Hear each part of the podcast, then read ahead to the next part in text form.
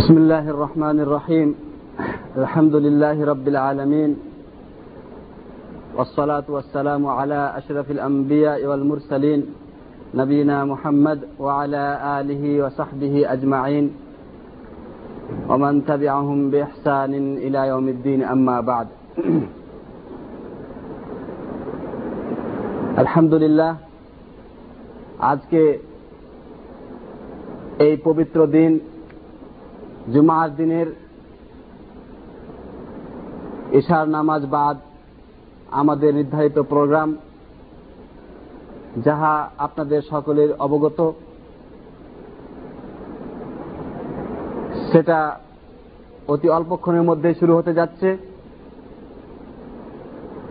আমরা শরীয়ত বা ইসলামী জীবন বিধান পালন করতে গিয়ে বিভিন্ন সময় বিভিন্নভাবে যে বাধার সম্মুখীন হই এবং আমাদের আমলগুলি কেন এলোমেলো হয়ে যায়? কি কারণে আমরা আমাদের পরস্খলন ঘটে যায়? তার উল্লেখযোগ্য দিক সেটা হচ্ছে হাদিসের সাথে ইসলাম বিরোধী শক্তির শত্রুতা। এবং এ কারণে তারা বেশ কিছু রাসুল পাক সাল্লামের নাম দিয়ে হাদিস তৈরি করেছে, যেটাকে আরবি ভাষায় মৌদু হাদিস বলা হয় বা জাল হাদিস বলা হয়। এবং আরও কিছু হাদিস রয়েছে, যেগুলি আমলের অযোগ্য, সেগুলি জাল এর পর্যায়ে না পৌঁছলেও সেগুলি দুর্বল। এবং এই জাল এবং এই দুর্বল হাদিসের কারণে আমাদের ইসলামের সমাজে, মুসলমানদের সমাজে আমলে আখলাকে কি ক্ষতি হয়েছে ইত্যাদি বিষয়ের ওপরে আজকে আপনাদের সম্পর্কে জ্ঞান গর্ভ আলোচনা পেশ করবেন। আপনাদেরই পরিচিত মুখ শ্রদ্ধ মাওলানা আখতারুল আমান সাহেব। আজকের আলোচনার বিষয়বস্তু হচ্ছে জাল ও দইফ হাদিস। সমাজ, ব্যক্তি ও সমাজ জীবনে উহার কুপ্রভাব এ বিষয়ের উপরে শ্রদ্ধ মৌলানা আখতার আমানকে স্টেজে এসে কথা বলার জন্য আমি অনুরোধ করছি السلام عليكم ورحمة الله وبركاته إن الحمد لله نحمده ونستغفره ونعوذ بالله من شرور أنفسنا ومن سيئات أعمالنا من يهده الله فلا مضل له ومن يضلل فلا هادي له وأشهد أن لا إله إلا الله وحده لا شريك له وأشهد أن محمدا عبده ورسوله. أما بعد فإن خير الحديث كتاب الله وخير الهدي هدي محمد صلى الله عليه وسلم وشر الأمور محدثاتها وكل محدثة بدعة وكل بدعة ضلالة وكل ضلالة في النار. أما بعد فأعوذ بالله من الشيطان الرجيم. بسم الله الرحمن الرحيم. يا أيها الذين آمنوا إن جاءكم فاسق بنبأ فتبينوا أن تصيبوا قوما بجهالة فتصبحوا على ما فعلتم نادمين. وقال الرسول صلى الله عليه وسلم كفى بالمرء كذبا أن يحدث بكل ما سمع راه مسلم. وقال الرسول صلى الله عليه وسلم من تعمد علي من حدث عني بحديث يرى أنه كذب فهو أحد الكاذبين راه مسلم সমবেত মুসল্লি ভাইরা আপনাদের সম্মুখে আজকে এমন একটি বিষয় নিয়ে আলোচনা করতে বসেছি যে বিষয়টি প্রকৃত পক্ষে অভূতপূর্ব বিষয় অর্থাৎ যা পূর্বে শোনেননি। এটা আমি কেন বলতেছি? কারণ বাস্তবতা এর প্রমাণ দিয়েছে। যেখানে আলোচনা হয়েছে বাংলাদেশের বুকে, অবশ্য লক্ষ্য শ্রোতাও হয়েছে এরকম অনুষ্ঠানে এই আলোচনা দেখেছি। তারা প্রত্যেকেই বলেছে এই আলোচনা আমি জিন্দগিতে শুনিনি। এখান থেকে বোঝা যায় যে আলোচনাটি সত্যিকার অর্থে অভূতপূর্ব। দু একজন হয়তো শুনে থাকতে পারেন।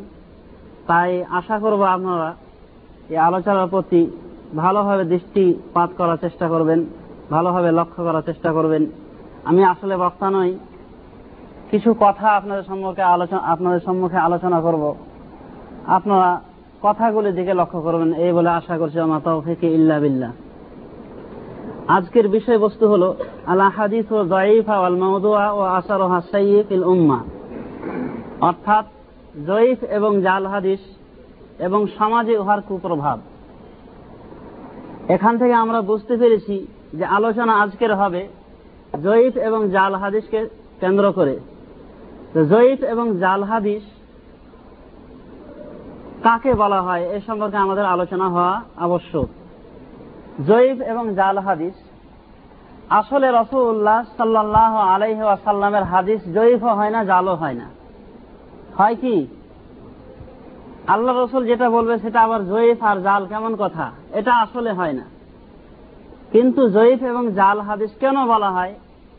এজন্যই বলা হয় যে ওই হাদিসগুলো রসুল্লাহ সাল্লাহ আলহি আসাল্লাম থেকে সঠিক সূত্রে অর্থাৎ সঠিক ডকুমেন্টের মাধ্যমে পৌঁছেনি।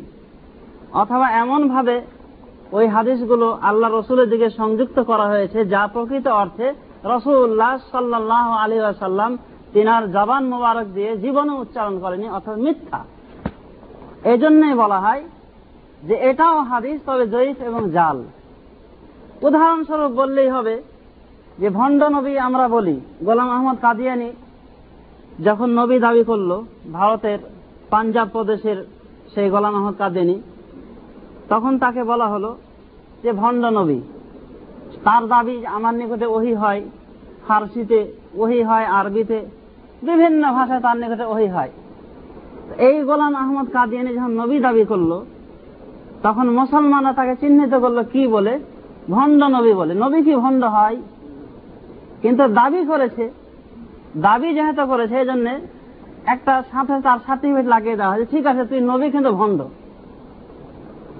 এখান থেকে আমরা বুঝতে পারি যে সহি এবং জয়ীব জাল, এটা কেন বলা হয়? মূলত নবী মোহাম্মদ রসুল্লাহ সাল্লামের মুখ দিয়ে যেটা হাদিস উচ্চারিত হবে, ওটা জয়ী জাল হয় না। সূত্রের প্রতি বিবেচনা করে ওটাকে কি বলা হয়? ওটা বলা হয় জয়ীব এবং ওটাকে বলা হয় জাল। এই হাদিস সম্পর্কে নবী মোহাম্মদ রসুল্লাহ সাল্লাম তিনি কি বলেছেন এ সম্পর্কে আমরা আলোচনা করব। আল্লাহ রসুল সাল্লাহ আলী সাল্লাম তার এক হাদিসে সমস্ত সাহাবিদের লক্ষ্য করে বললেন, প্রশ্ন আকারে। তিনি বললেন আইউল খালকে আজব এলাইকুম ইমানা তোমাদের নিকটে সৃষ্টিকুলের মধ্যে কে সবচাইতে বেশি আশ্চর্য ইমানের অধিকারী? মানে কার ইমানটা বেশি তোমাদের নিকটে আশ্চর্য লাগে? সাহাবিরা বললেন যে, এই সমস্ত ইমানদার লোকগুলি হল ফেরেস্তারা ফেরেস্তাদের ইমান দেখে আমাদেরকে খুব আশ্চর্য লাগে। রসুল্লাহ সাল্লাহ আলহি আসাল্লাম বললেন কাইফালা মেনুনা ওহম ইন্দা রব্বিহিম? ফেরেস্তাদের ইমানে আশ্চর্য হওয়ার কি আছে? তারা ইমান আনবে না কেন? তারা তো তাদের প্রতিপালকের সামনে ঘোরাফেরা করে, তাদের প্রতিপালকের সামনে রয়েছে। এরপরে সাহাবিরা বললেন যে, তাহলে নবী করিম, নবী আম্বিয়া কেরাম এরাই হবেন। মানে যাদের ইমান দেখে বেশি আশ্চর্য লাগে, তারা ফেরেস্তা যদি না হয়, তাহলে নবী হবে। উত্তরে নবী করিম সাল্লাহ আলী সাল্লাম বললেন, কাইফা ওয়াল ইয়ানজিলু ওরাই বা কেন ইমান আনবে না? আল্লাহর ওপরে ওদের ওপর তো ওহি নাজিল হচ্ছে। তার মানে জিব্রাইল তো অহরহ আসা যাওয়া করছে, ওহি নিয়ে আসছে আল্লাহর কাছ থেকে ইমান ওদের হবে না তো কাদের হবে? এবার ফেরেস তারা বললেন, না, এবার সাহাবিরা বললেন যে, তাহলে ফানাহনু। আমরাই তাহলে। আমাদের ইমানটাই বেশি আশ্চর্যের বিষয়। আল্লাহ রসুল বললেন, কাইফা? ওয়ানা বাইনা আজহুরেকুম। তোমাদের ইমানে আশ্চর্য হওয়ার কি এমন আছে? অথচ আমি তো তোমাদের নিকটে। আমি নবী, আমার উপর ওহি হচ্ছে, তোমরা দেখতে পাচ্ছ। তো তোমাদের ইমান আনতে হবে না? অবশ্যই তোমরা ইমান আনবে। তোমাদের ইমানেও কোনো আশ্চর্যের বিষয় নয় এবার সাহাবিরা বললেন সামান হোম ইয়া রসুল আল্লাহ আল্লাহ রসুল বলেন, তাহলে কাদের ইমান ওটা ওরা কারা যাদের ইমান দেখলে আশ্চর্য মনে হয় রসুল্লাহ সাল্লাহ আলহি ওসাল্লাম বললেন যে, হুম কৌমন ইয়াতুন মিন বাদিকুম বিমা ফিহা। ওরা হলো ওই জাতি, এমন কিছু লোক যারা তোমাদের পরে আসবে, এসে তারা কিছুই পাবে না। শুধুমাত্র লিখিত আকারে কিছু পুস্তকাদি পাবে, বই পাবে এবং ওই বইগুলির উপরে নির্ভর করে তারা কি? তাদের দিনের কাজ করে যাবে। অথবা ওই বইগুলির উপরে তারা নির্ভর করবে। ওই বইগুলির উপরেই তারা বিশ্বাস করবে। তাহলে আমরা এখান থেকে বুঝতে পারলাম যে নিশ্চয় ওই দলটি আমরাই হব, যারা আমরা, যেহেতু আমরা কি রসুল্লাহ সাল্লামকে দেখতে পাইনি সাহাবিদেরকে দেখতে পাইনি, কিছুই আমরা দেখতে পাইনি। আমরা ইমান এনেছি, মুসলমান হয়েছি, কিসের উপর ভিত্তি করে? লিখিত আকারে কিছু পুস্তকাদির ওপর নির্ভর করে ইমান এনেছি। বোখারি, মুসলিম আবুদ তিরমিন নামাজ এগুলো তো আমরা দেখিনি। এগুলো এগুলো লেখককে আমরা দেখিনি। এই যে মহাদ্দেশিন কেরাম, এই যে হাদিসের গ্রন্থগুলি লিখে গিয়েছেন, তাদেরকেও আমরা দেখিনি। আমরা কেতাব আকারে পেয়েছি শাহি বখারি শাহি মুসলিম শাহি মুসলান আহমদ, সোনান আবু দাউদ তিরমিজি, নাসাই মাজা এই কেতাবগুলি আমরা কি? লিখিত আকারে পেয়েছি। তাহলে আমাদের ইমান লিখিত বিষয়ের ওপর। লিখিত বিষয়ের মাধ্যমে আমরা কি? আমরা ইমানদার। আমাদের ইমান, আমাদের ধর্ম, কর্ম সবকিছু নির্ভর করছে লিখিত বস্তুর উপরে, লিখিত আকারে আমরা যা পেয়েছি। তাহলে এখন আমাদের অবশ্যই নির্ভর করতে হবে লিখিত বিষয়ের ওপর। এবং লিখিত বিষয়টা আমাদেরকে ভালো করে দেখতে হবে যে ওই বিষয়গুলো কতটুকু ওই বিষয়গুলোর সূত্র কতটুকু আমাদের নিকটে সহি, সহিভাবে এসেছে, এটা আমাদের কি করতে হবে? অবশ্যই দেখতে হবে, কারণ আমাদের নির্ভর করছে কি? ওই ওই লিখিত কেতাবগুলির উপরেই।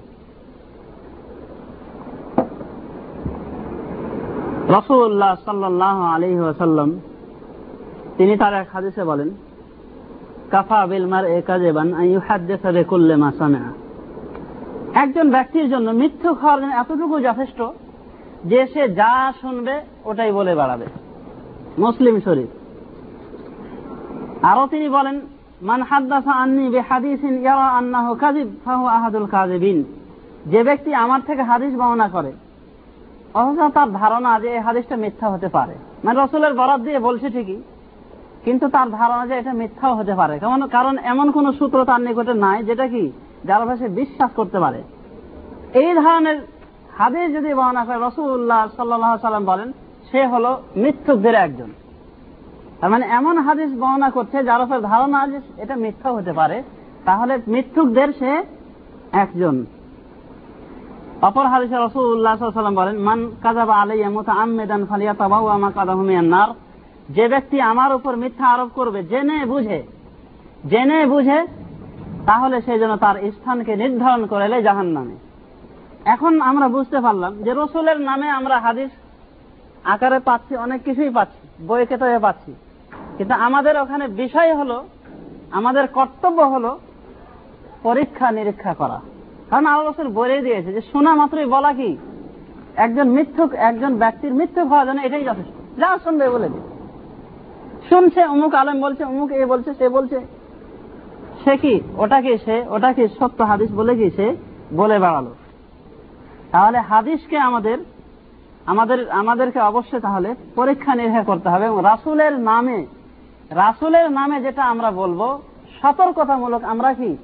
অত্যন্ত সতর্ক হয়ে বলব। যেটা যেটা সহি সনদে সাব্যস্ত, যে হাদিসটা সহি বলে প্রমাণিত, ওটাকে আমরা বলব এবং যে আমাদের সন্দেহ রয়েছে, ওই বিষয়কে আমরা অবশ্যই তাওয়াক্কুফ করব।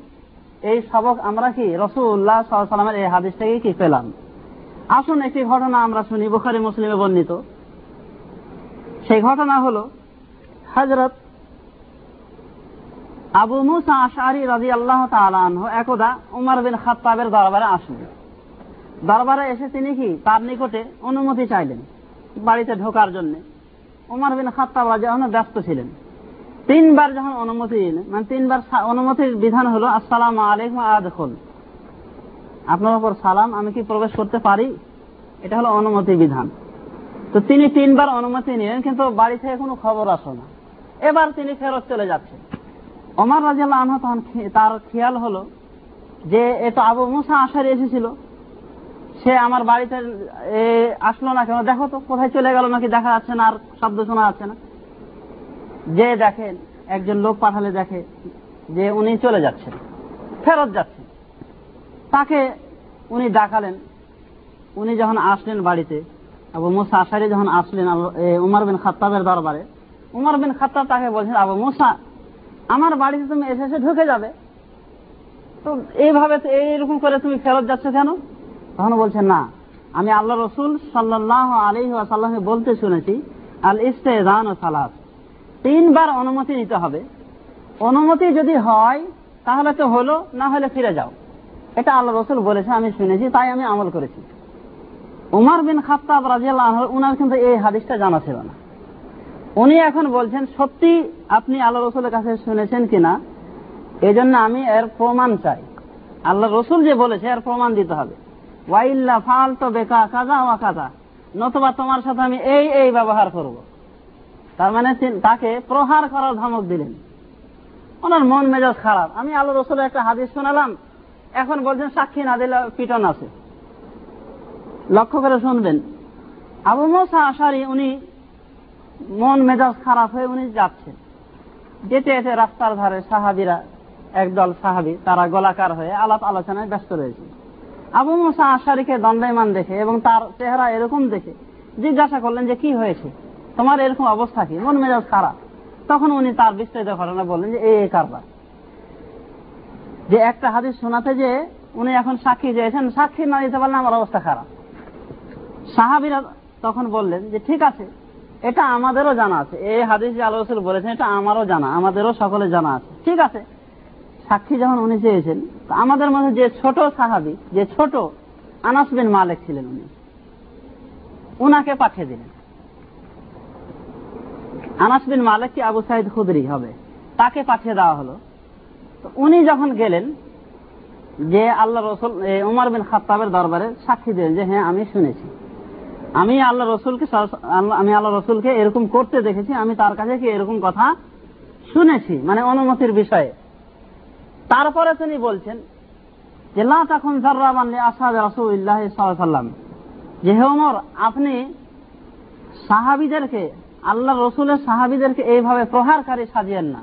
মানে এইভাবে আপনি যদি পিটতে শুরু করেন, এই দলিলের, এই সাক্ষী না পেলে তো বিপদ। তখন উনি বলেছেন ইন্নি উরিদান আস্তাস বেটা আমি তো চেয়েছিলাম এই, এটার এটার মাধ্যমে যে আমি কি সত্যিকার অর্থে নিশ্চিত হব যে আল্লাহ রসুল এটা বলেছেন কি বলেননি। সাক্ষী এজন্য চেয়েছে এবং একটু ধমক দিয়েছে এজন্য। নিশ্চিত হওয়ার জন্য। অপর বর্ণনায় আছে, উনি বলেন যে, আমি এই জন্য তোমার সাথে এই ব্যবহার করলাম। মানে আবু মুসা আশারির সাথে, যাতে করে অপররা শিক্ষা গ্রহণ করে। যে আল্লাহ রসুলের নাম দিয়ে হুট করে খালি বলে দিলেই হবে না, বরং কি সাক্ষী প্রমাণ সহ তাকে কি বলতে হবে? এবং সহি সূত্রে তাকে বর্ণনা দিতে হবে? এখান থেকে আমরা বুঝতে পারলাম যে সাহাবায়ক রামগণ রসুল্লাহ সাল্লামের হাদিস বর্ণায় কত সতর্ক ছিলেন।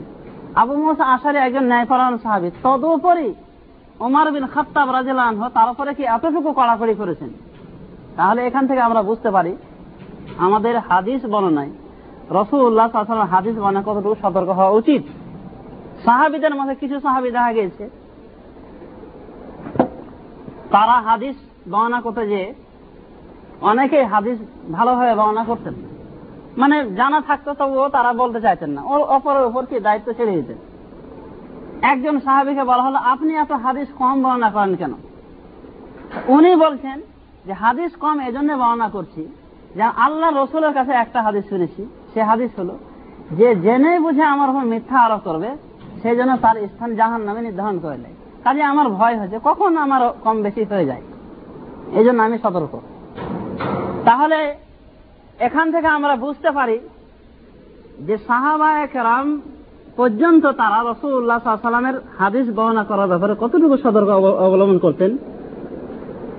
আরও আমরা বুঝতে পারলাম যে নবী মোহাম্মদ রসুল্লাহ সাল্লামের শিক্ষাকে তারা কীভাবে বাস্তবায়ন করেছেন। কিন্তু বাস্তব হলো অতি সত্য কথা যে রসুল সাল্লাহ সাল্লাম এত সতর্ক বাণী উচ্চারণ করার পরও, অর্থাৎ বিনা দলিলে তার পক্ষ থেকে বর্ণাকারীকে মিথ্যুক বলা এবং কঠোর শাস্তির হুমকি দেওয়া, অর্থাৎ জাহান্নাম অজেব হওয়ার সতর্ক বাণী উচ্চারণ করার পরও দেখা গিয়েছে রসুল্লাহ সাল্লাহ আলহাসাল্লামের হাদিসের মধ্যে বিভিন্ন রকম গজামিল দেখা দিয়েছে। রসুল্লাহ সাল্লামের মধ্যে বিভিন্ন রকম কি? অন্য মানুষের, অন্য মানুষ করতে কি? নিজের মত, নিজের রায়, নিজের কথাকে প্রবেশ করা হয়েছে রসুল্লাহ সাল্লামের নাম দিয়ে। এর কারণ কোরআনের মধ্যে কিন্তু আপনারা শুনেননি যে আল্লাহ রসুল কোরআনের মধ্যে আপনারা কিন্তু শুনেননি যে কোরআনে এ আয়াতটি জয়ীফ আর এ আয়াতটি জাল, শুনেছেন? কোরআনের মধ্যে সহি জয়ীফ শোনা যায় না। তার কারণ কোরআন এগুলো ঊর্ধ্বে। আর এটা কি জন্য হয়েছে সম্ভব? রসুল্লাহ সাল্লাহ সাল্লামের উপর যখন কোরআন নাজিল হতো, সঙ্গে সঙ্গে ওই আয়াতটি লিখে দিতেন, কারি রেখেছিলেন কাতেব নিযুক্ত করে রেখেছিলেন কাতেব দিয়ে, লিখক দিয়ে লিখে নিতেন। আল্লাহ নবী মৃত্যুবরণ করলেন, কোরআন শরীফ কি লিখিত আকারে মজুদ? পক্ষান্তরে সাহাবিরা অনেক সাহাবি কি মুখস্থ করে রেখেছে। সত্তর জন কারি কোরআনের হাফিজ, এরা এক সময় শত্রুদের চক্রান্তে তারা কি শহীদ হয়েছিলেন? তাহলে বোঝা যায় যে কোরআনের যেমন মুখস্থ হয়েছিল অন্তরের মধ্যে অনুভাবে লিখিত আকারও ছিল। লিখিত আকারে ডকুমেন্ট থাকার কারণে ইসলামের শত্রুরা অত কিছু ঢোকাতে পারেনি। একটা আয়াত ঢোকাবে, দেখে যে কোরআনের ভেতর নাই, বলবে এটা মিথ্যা। তখন আর সুযোগ থাকলে আরও অপমান হওয়ার কথা। কোরআনের মধ্যে কিছু ঢোকাতে পারেনি। কোরআনে চ্যালেঞ্জ করা হয়েছে যে ইনকুন্তুম ফি মিন মিসলিহি। যদি তোমরা সন্দেহ করো, আমার বান্দার উপর যা অবতীর্ণ করেছে, অর্থাৎ এই কোরআন হতে ফাতু বিসূরাতিন মিন মিসলিহি, তাহলে এই কোরআনের সূরার মতো একটা সূরা নিয়ে আসো। চ্যালেঞ্জ কাজী কোরআনের একটা আলাদাই মজেজা কোরআনের মতো করে আয়াত বানানোর মানুষের সাধ্যের বাইরে এই চ্যালেঞ্জের মোকাবেলা কেউ গ্রহণ করতে পারেনি। কথিত আছে ঐতিহাসিকভাবে পাওয়া যায়। আবু জেহেল একটি সুরা বানিয়েছিল। আবু জেহেল একটি সুরা বানিয়েছিল। সে সুরাটি হলো এরকম যে, আল ফিল ও মাল ফিল ওমা আদরাক মাল ফিল, জিসমুহু সামিন নখুরতুমহু তবিল। অনুবাদ হচ্ছে ফিল মানে আলকারিয়া তো মালকারিয়া এর ওজনে, এর উপর মানে মিল দিয়ে সে কি এটা লেখে এই সুরাটি কি তৈরি করেছিল? অর্থ কি আলফিল ও মালফিল? হাতি, হাতিটা কি? আমা আদরাক মালফিল? আপনাকে কে জানাবে হাতিটা কি? জিসমুহ সামিনুন, তার শরীরটা খুব মোটা। খুরতমহ তবিল, সুরটা লম্বা। যে সুর রয়েছে এটা লম্বা।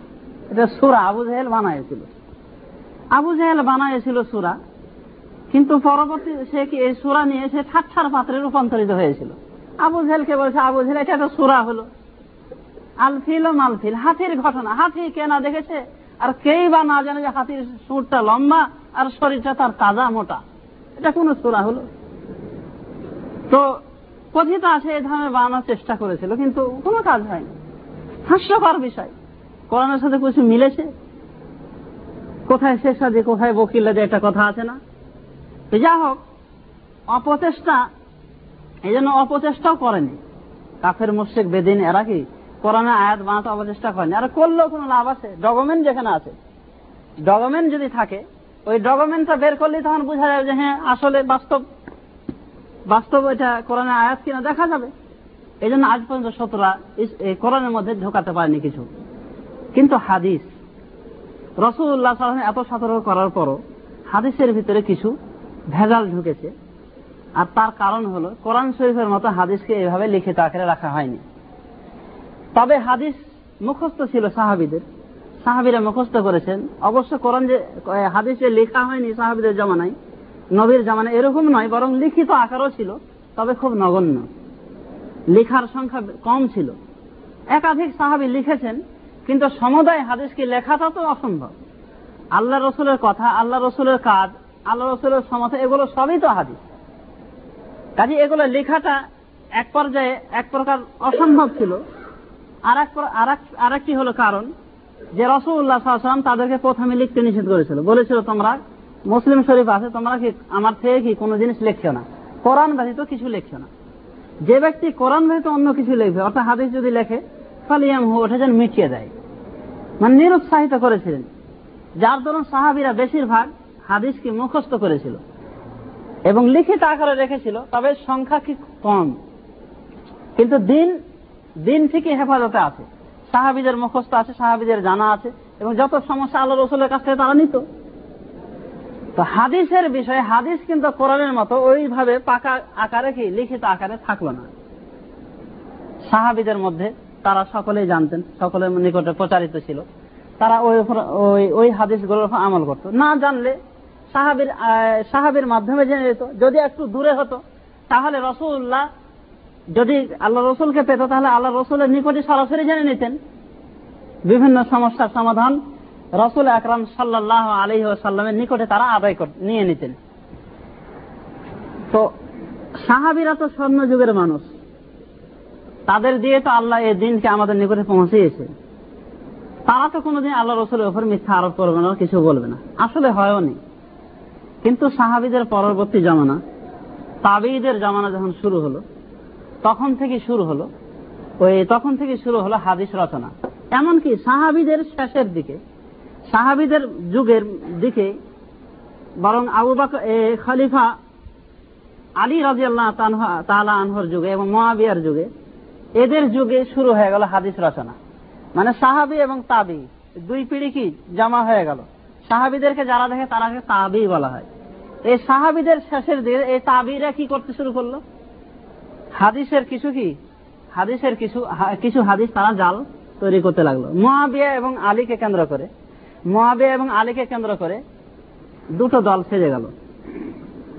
আলীর পক্ষে যারা ছিল, তারাকে শিয়া বলা হতো এবং আলী বিরোধী যারা ছিল, আলীর পক্ষে যারা ছিল না, তাদেরকে বলা হতো খারেজি।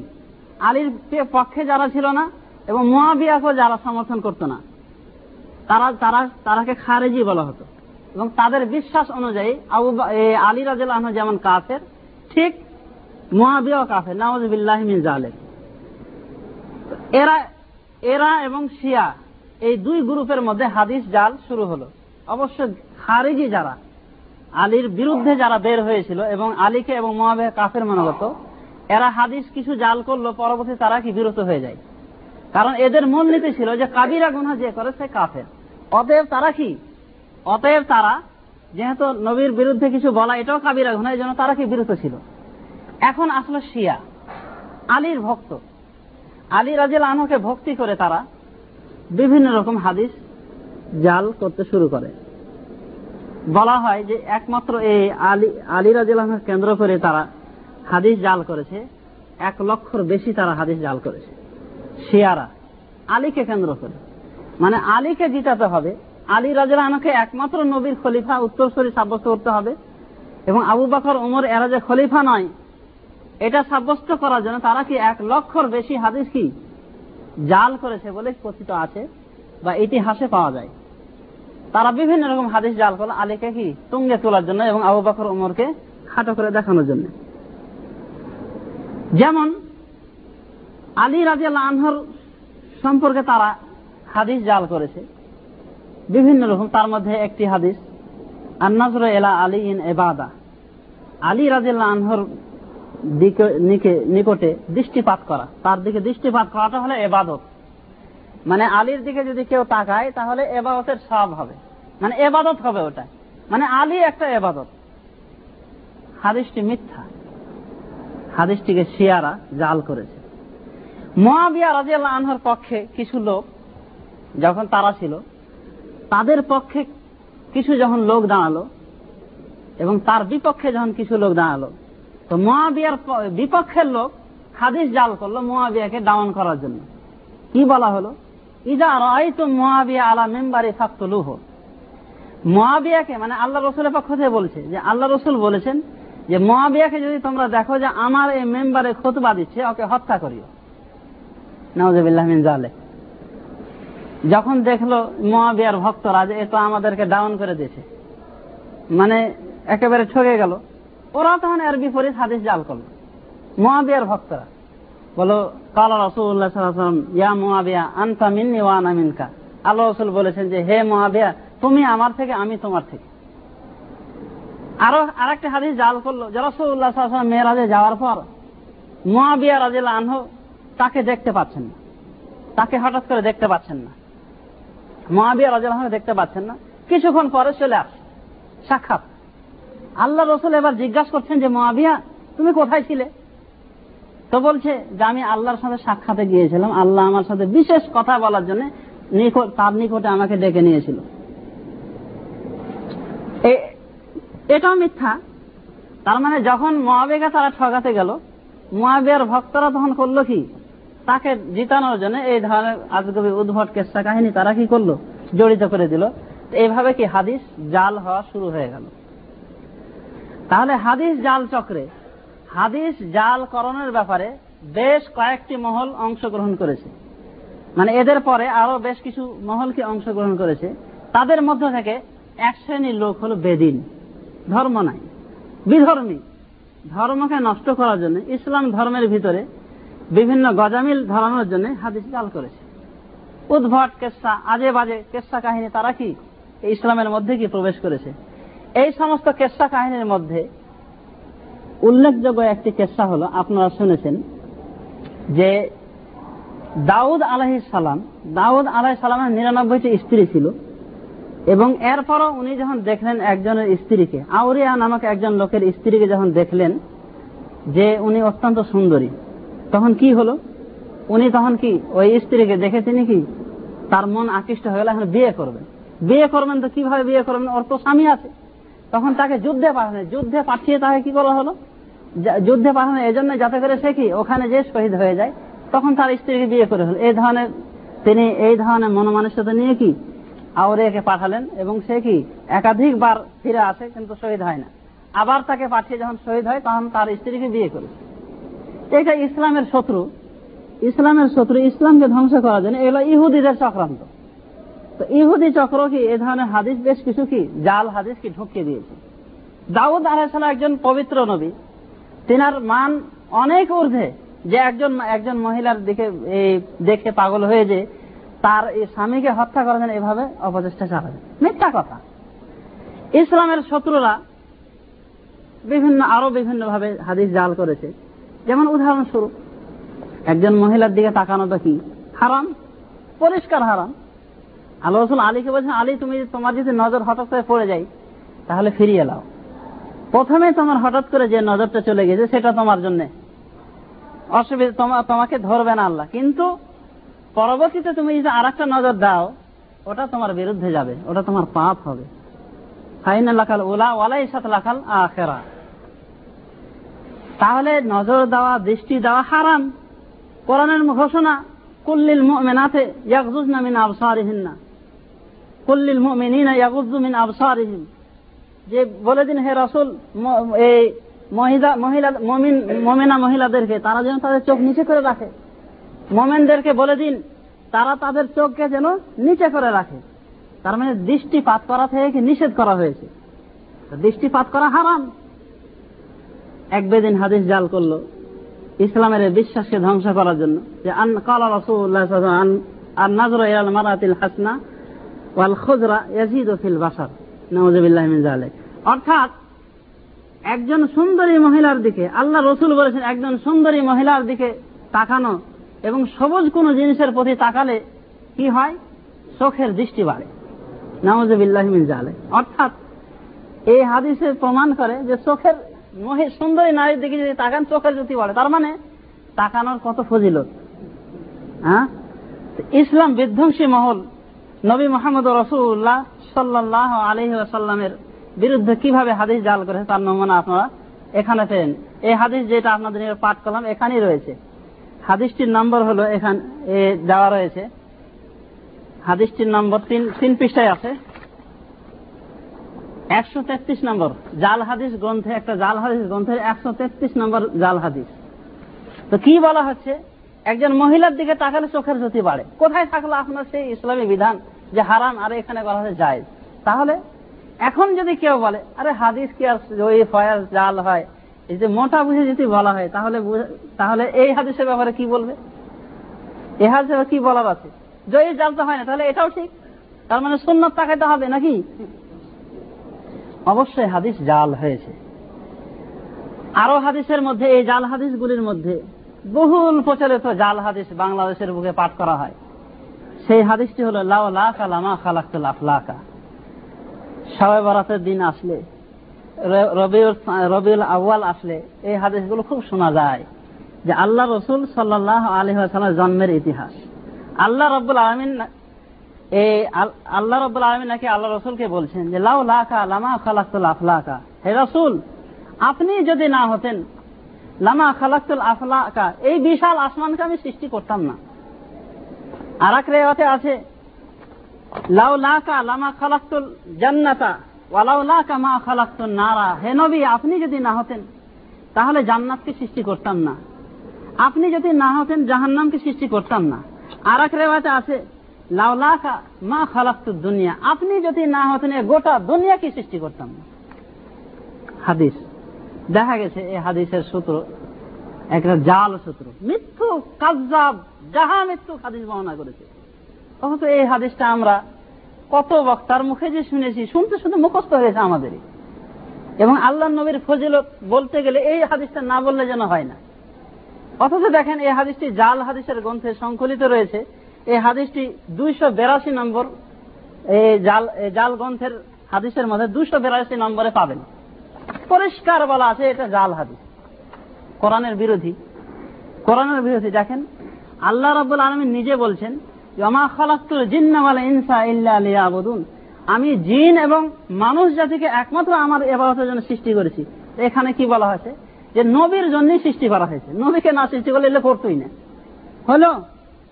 কোরআন বলছে, আমি এবারতের জন্য সৃষ্টি করেছি জিন এবং মানব জাতিকে। আর জাল হাদিস বলছে, মিথ্যা হাদিস বলছে যে না, নবীকে সৃষ্টি করার জন্য এগুলো সৃষ্টি করা মূলত। নবীকে সৃষ্টি না করলে করতামই না। হলো না? লাউলাকা লামা খালাতুল আফলাকা, লাউলাকা লামা খালাতুল জান্নাত। মানে জান্নাত, জাহান্নাম বেহেজ তো কিছুই হতো না। তাহলে এটাও রসুল্লাহ সাল্লাহ আলী সাল্লামের উপর মিথ্যা আরোপ করা হয়েছে। এই ধরনের কথা আল্লাহ রসুলের মুখ দিয়ে কোনোদিন বের হয়নি। আপনি যদি এটাকে মিথ্যা না মনে করেন, তাহলে এটাকে আপনার মিথ্যা মনে করার কিছু, কিছুই নাই, যে হাদিসটা ইতিপূর্বে বলেছি। একই গ্রন্থ। ওই যে সুন্দরী মহারাজ তাকালে চোখের জ্যোতি বাড়ে, যে হাদিস থেকে, যে গ্রন্থ থেকে বলেছি, ওই গ্রন্থ থেকে আপনাকে এই হাদিসটা পাঠ করে শোনালাম। অতএব হাদিসের যদি আপনি পরীক্ষা নিরীক্ষা করে না দেখেন, তাহলে আপনার পরিণতি সত্যিকার অর্থে ভয়াবহ। তারপরে শুধু কি এটাই সেদিনকে আমি ইঙ্গিত দিয়েছিলাম। এই জাল হাদিসের গ্রন্থে আল্লাহ রব্বুল আলমিন কিসে তৈরি তারও ইতিহাস লেখা আছে। বিভিন্ন বর্ণায় এসেছে। এক কথা আছে, মিম্মা খোলেকটা আরব আল্লাহ আপনি কি দিয়ে আরও তৈরি হয়েছেন? আল্লাহ রসুল নাকি বলছেন? যাক, ওই আল্লাহ কিসে তৈরি হয়েছেন? ওই ওই হাদিসের ভিতরে বলা হয়েছে যে আল্লাহ যখন আল্লাহ যখন চাইলেন নিজেকে সৃষ্টি করতে। আজরাল ফারাসা, একটা ঘোড়াকে দৌড় মারালেন। একটা ঘোড়াকে যখন দৌড় মারছিল, ফালাম্মা আরেকা, একবারে হাদিস বর্ণনা করে শোনাচ্ছি, শুনেন। ফালাম্মা আরেকা, ওই ঘোড়াটি যখন দৌড়াতে দৌড়াতে ঘরমক্ত যখন হয়ে গেল, খালাকা নাফসাহ মিনহা। আল্লাহ তখন ওই ঘোড়ার ঘাম থেকে নিজেকে তৈরি করলেন। নাউজবিল্লাহ মিন জালে আপনার নবীর ইতিহাস নবীর জন্মের ইতিহাস, নবীকে যে নূর সাব্যস্ত করার যে প্রমাণ যেখান থেকে নিয়েছেন, ওখানে আল্লাহর জন্মের ইতিহাস দেওয়া আছে। তাহলে এটা মানবেন ওটাও মানতে হবে। থাকল কি ধর্মের? এই ধরনের নরবড়ে জয়ীফ এবং জাল হাদিস দিয়ে কোনোদিন আমরা একজন মোমেনের পক্ষে কোনোদিন ইস্তেদলাল করা ঠিক হবে না। হালাল হবে না। নবী মোহাম্মদ রসুল্লাহ সাল্লাহ আলহি আসাল্লাম তিনার জন্মের ইতিহাস সকলের নিকটে জানা। তার পিতার নাম, তার পিতার নাম আবদুল্লাহ, মায়ের নাম আমেনা, এবং তিনি আমাদের মতো স্বাভাবিকভাবে জন্মগ্রহণ করেছে। তিনি নূরের তৈরি ছিলেন বলে যে হাদিসগুলো পাওয়া যায়। ওই হাদিসগুলো সবই জান আউ্লামা কালাক আল্লাহ নুরি। এটাও একটা জাল হাদিস। সর্বপ্রথম সৃষ্টি করেছে আল্লাহ আমার নূরকে। অথচ যার কথা বলা হয়েছে, ওই আল্লাহ রসুল নিজেই বলছেন যে সর্বপ্রথম সৃষ্টি করা হয়েছে কলমকে। কলমকে সৃষ্টি করে বলা হয় যে এই কলম তুমি লেখো। বলছে, কি লেখবো? বলছে, উক্ত মাকাদের আল খালায় সমস্ত সৃষ্টিকুলের তুমি তাদের তকদির গুলি লিখে ফেলো। সহি হাদিসে পাওয়া যায় কলম, জাল হাদিসে পাওয়া যায় আল্লাহ নবী কে সর্বপ্রথম আল্লাহ নবীর নূর তৈরি করা হয়েছে। বক্তৃতা আপনারা শুনেছেন যে জিবরিল নাকি আল্লাহ রসুল সাল্লাম মের কাছে আসলে তিনি ফাতেমাকে বলেছিলেন যে, ফাতেমা তুমি তোমার ছোট চাচার জন্য এই দরজাটা খুলে দাও, আসতে দাও। জিবরিল বলেছিলেন যে ইয়ানবী আপনি আমাকে ছোট বললেন মানে আপনার বয়সে কি আমি ছোট আপনার থেকে? তখন বলছে, ছোট না, তুমি কি দেখুন ওই একটা আলো, একটা দেখতে পেয়েছিলে না? কতদিন থেকে দেখেছে বলছো? বহুদিন থেকে। বহুদিন থেকে, চল্লিশ হাজার না কত বছর, চল্লিশ বছর থেকে না কত বছর থেকে বলা আছে আর কি। সত্তর হাজার বছর থেকে। ওইটা ওটা তোমার জন্মের আগে থেকে তোমার ওইভাবে ওই আলোটা আছে, এতদিন থেকে। ওটাই ছিল আমার আলো। আমার আলো। অতএব আমি তোমার থেকে বড় না, ছোট। জিবিল স্বাভাবিক মেনে এলো যে ঠিকই। হ্যাঁ? আসলে জিবিলকে চাষা এগুলো বলাটা একেবারে এটা শুনেও খারাপ লাগে। জিবরিল এমন একটা জিনিস, যাকে পুরুষও বলা যাবে না, মহিলাও বলা যাবে না। তাদের মানে এই সমস্ত জেন, এই ধরনের তাদের নিকট কোন প্রকার গুণ এইভাবে বর্ণনা করাই যাবে না। যে বেটা না বেটি। হ্যাঁ? কারণ তাদের তাদের এই ধরনের কোন শেফাতি নাই। তো তাহলে হাদিসের ব্যাপারে আমাদেরকে সতর্ক থাকতে হবে। আর যে বলতে চেয়েছিলাম যে হাদিস জাল করণে কারা কারা অংশগ্রহণ করেছে, তাদের মধ্যে এক শ্রেণি বলেছি যে বেদিন হাদিস জাল গ্রহণ, হাদিস জাল করণে অংশগ্রহণ করেছে। তাদের উদাহরণে আমি ওই যে সুন্দরী মেয়েদের দিকে মেয়েদের দিকে দৃষ্টিপাত করলে চোখের জ্যোতি বাড়ে, এটা বলেছি আরও আরও কয়েকটি উদাহরণ পেশ করেছি। এরপরে আসুন, আরও কিছু শ্রেণি হাদিস জালকরণে অংশগ্রহণ করেছে। সে শ্রেণীগুলোর মধ্যে হলো, মধ্যে হচ্ছে এক শ্রেণি হলো সুফি। সুফি সাপ। মানে সরল মন। মানে তাদের কথা যে আল্লাহ রসুল বলুক আর না বলুক, একটা ভালো কথা বললে কি? যদি ওটা দিয়ে মানুষ হেদায়ত হয়, মানুষ যদি আল্লাহর পথে ফিরে আসে, এ ধরনের সুফি কিছু হাদিস জাল করেছে। ঠিক এই ধরনের এক সুফি, তাকে বলা, সে হাদিস বর্ণনা কোরআন শরীফের প্রত্যেকটি আয়তের বিনিময়ে একটি করে হাদিস জাল হাদিসগুলো সূত্র বর্ণনা করতেছে যে একরামা থেকে এই হাদিস আমি শুনেছি, একরামা এই হাদিস বর্ণনা করেছে ইবন আব্বাস থেকে, ইবন আব্বাস আল্লাহ রসুলের কাছ থেকে। তাকে বলা হলো, তুমি একরামার কাছে যে হাদিস শুনেছো, একরামাকে তুমি দেখেছ? একরামা তো বহু আগে মারা গেছে তোমার। শুনলে কেমন করে? মানে ভালো করে যখন ধরেছে, তখন বলছে যে, আসল ব্যাপার হলো এই, আমি আসলে একরামাকে দেখিনি, শুনিও নি। কিন্তু এই এই হাদিসগুলো আমি যে বর্ণনা করেছি বানিয়েছি, এটার কারণ হলো এই। মানুষকে দেখলাম তারা ইবনে ইবনে হেসামের সিরা গ্রন্থ মানে জীবনী গ্রন্থ নিয়ে ব্যস্ত। আরও দেখলাম তারা কিসেন কি নিয়ে ব্যস্ত? আবু হানিফার ফেকা নিয়ে ব্যস্ত। তখন মনে হয় এরা তো সব দূরে সরে গেছে। একটু দিনমুখী করা দরকার। অতএব আমি কোরআনে এই প্রত্যেকটা সুরার পিছনে আমি একটা করে হাদিস বানাইছি। সুফি সাহেবের কাণ্ড দেখেন। হাদিস জাল করা কি হাদিস জাল করা ছাড়া কি তবলিগ হবে না? হেদায়ত হবে না মানুষ? এই হাদিস জাল করা শাস্তি সম্পর্কে আল্লাহ রসুল কি বলেছেন তা তো বললামই। তিনি বলছেন, যে ব্যক্তি নিজে স্বেচ্ছায় যে আমার উপর হাদিস জাল করবে, মিথ্যা কথা বলবে সেজন্য তার স্থান জাহান নামে করে দেয় তো আপনি হাদিস জাল করেন মানুষকে হেদায়তের জন্য আর আপনার স্থান হলে জাহান নাম এরকম হাদিস জাল করে, এরকম তাবলিক করে আপনার কোন লাভ আছে? আর এক হাদিস রসুল্লাহ বলেন, ইউমনা লহ বাইতুন ফিন্নার। যে ব্যক্তি মিথ্যা কথা বলবে আমার উপর, তার জন্য জাহান নামে একটি ঘর তৈরি করা হবে। একটা জাহান নামের একটা ঘর নিয়ে এই মানুষকে এইভাবে তবলিক করে লাভ আছে। নিজেরই তো, নিজেরই স্থান জাহান নাম অতএব সতর্ক থাকতে হবে। তো এক শ্রেণির সুফি, তারা কি করেছে? হাদিস জাল করণে কি অংশগ্রহণ করেছে? তারা বিভিন্ন ভাবে কি? মানুষকে হেদায়তের হেদায়তের আশাতে তারা কি? হাদিসকে বিভিন্ন রকম জাল করেছে।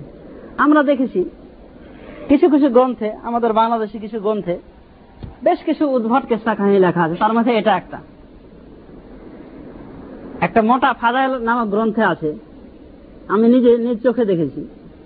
একজন ব্যক্তিকে ফাদাইল আমাল গ্রন্থটির নাম। একজন ব্যক্তির মৃত্যু মৃত্যুর সময় উপস্থিত হয়েছে। মৃত্যুর ফেরেস্তা যাকে আজরাইল বলি, যান কব আসমান থেকে এসে তাকে বাধা দিয়েছে মানে মধ্য আসমানে। বলছে, এর যান কবজ করা হলো কেন? এর তো হায়াত আরও বাকি আছে। হায়াত আরও বাকি আছে। তখন কি করা হলো? তাকে ফেরত দেওয়া হলো। ওই লোকটি তখন তার পরিবারকে বলছে, তোমরা আমাকে কি মনে করেছিলে? বলছে, আমরা মনে করেছিলাম যে আপনি মৃত্যুবরণ করেছিলেন তো বলছে হ্যাঁ আসলেই মৃত্যুবরণ করেছি। কিন্তু ওই আজরাইল আমার যান কবজ করে নিয়ে যাওয়ার সময় ওই দুইজন ফেরিস্তা আবার তাকে বাধা দিয়েছে। বলছে যে, আর হায়াত এখনও বাকি আছে। একে এখানে মৃত্যুবরণ করা যাবে না। তাই আমি জীবিত হয়েছি আবার। এটা একটা ঘটনা। ফাজালা আমার গ্রন্থে পাবেন। এখন কথা হলো যে, শুনতে কিন্তু ভালোই লাগল হয়তো। কিন্তু এটা আসলে কুফরে বিশ্বাস।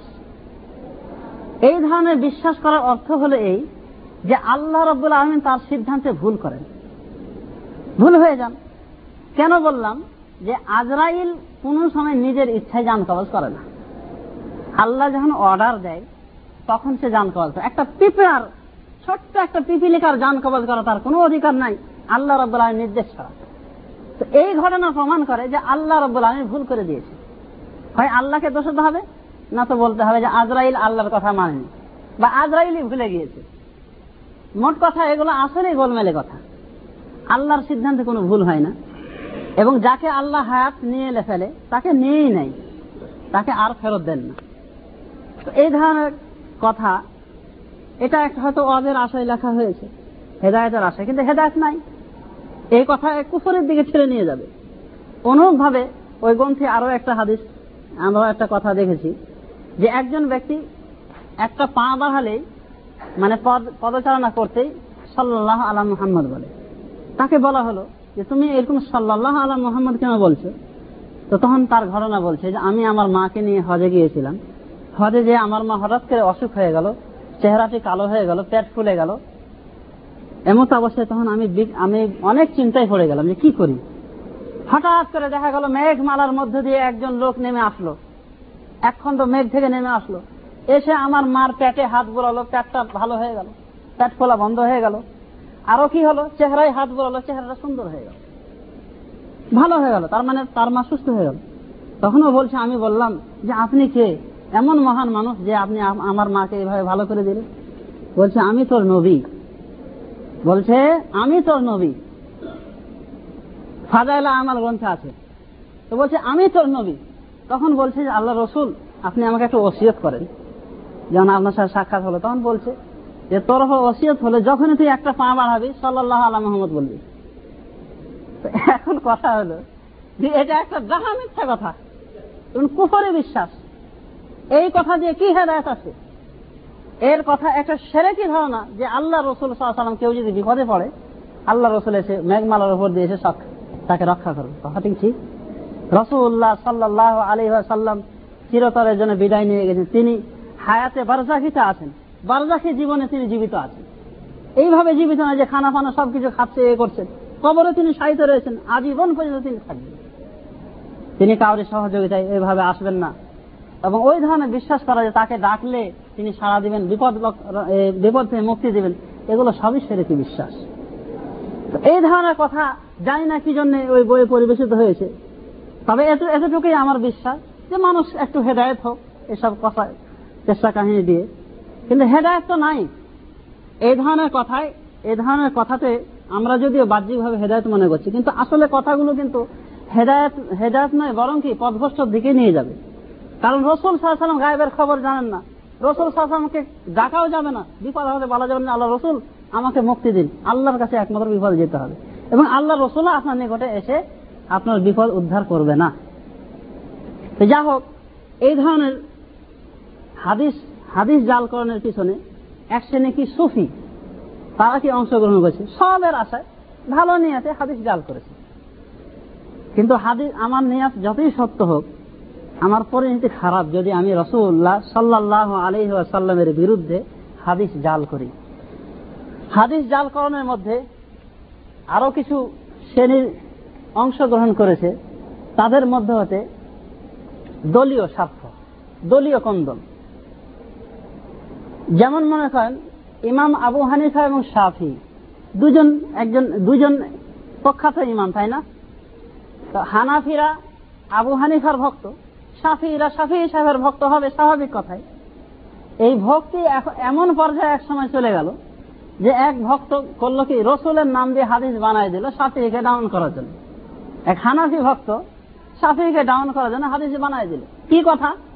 যে আমি কাল রসুল্লাহ সাল্লাহ আলহি আসাল্লাম সায়াকুন ফি উম্মতি, হুয়া আতার আলা উম্মতি মিন ইবলিস, হুয়া ইসমুহু মোহাম্মদ বিন ইদরিস আর শাফি অচিরে আমার উন্মতের মধ্যে এমন একটা লোকের আবির্ভাব হবে, যে আমার উন্মতের জন্য ইবলিসের চাইতেও ক্ষতিকর। তার নাম হলো মোহাম্মদ মোহাম্মদ বিন ইদরিস আর শাফি মানে ইমাম শাফি। নাউজুবিল্লাহ মিন জালেক ইমাম আবু হানিফার ফজিলত বর্ণনা করছে যে আর ইমামকে ডাউন করার কোনো অর্থ আছে? আর মিথ্যা বর্ণনা করা এটা কতটুকু অপরাধ? কত বড় অপরাধ? বানাই দিল। তারপরে বলা হচ্ছে, ওয়াসায়াকুন ফি উম্মাতি। আল্লাহ রসুল যেন বলছেন, অচিরে আমার উম্মতের মধ্যে এমন লোক হবে যে কি হুয়া সেরাজ উম্মাতি। সে আমার উম্মতের চেরাগ প্রদীপ, উনি হলো আবু হানিফা। তার মানে আবু হানিফাকে খাড়ো করার জন্য, টুঙ্গে তোলার জন্য এবং সাফিকে ডাউন করার জন্য কি? হাদিস বানায় দিবে তো এই ব্যক্তিগত কন্দল, দলীয় কন্দল, মাঝহাবি কন্দলে কি করেছে? হাদিস, বেশ কিছু হাদিস জাল করেছে। বোখারি শরীফের হাদিস প্রমাণ করে রসুল্লাহ সাল্লাহ সাল্লাম হাত উঠিয়েছেন রফল আদান করেছেন। রফল আদান করা শূন্য সাব্যস্ত আছে আল্লামা আব্দুল হাই লাকনবী হানাফি রহমতুল্লাহ আলাইহে বলেন রফুল আদানের হাদিসগুলি সবচেয়ে বেশি ও অধিক শক্তিশালী এবং উহা মনসুখ হওয়ার দাবি দলিল সম্মত নয়। আব্দুল হাই লাকনবী রহমতুল্লাহ আলাই মহাত্মা মালে মহাত্মা মোহাম্মদের সারা।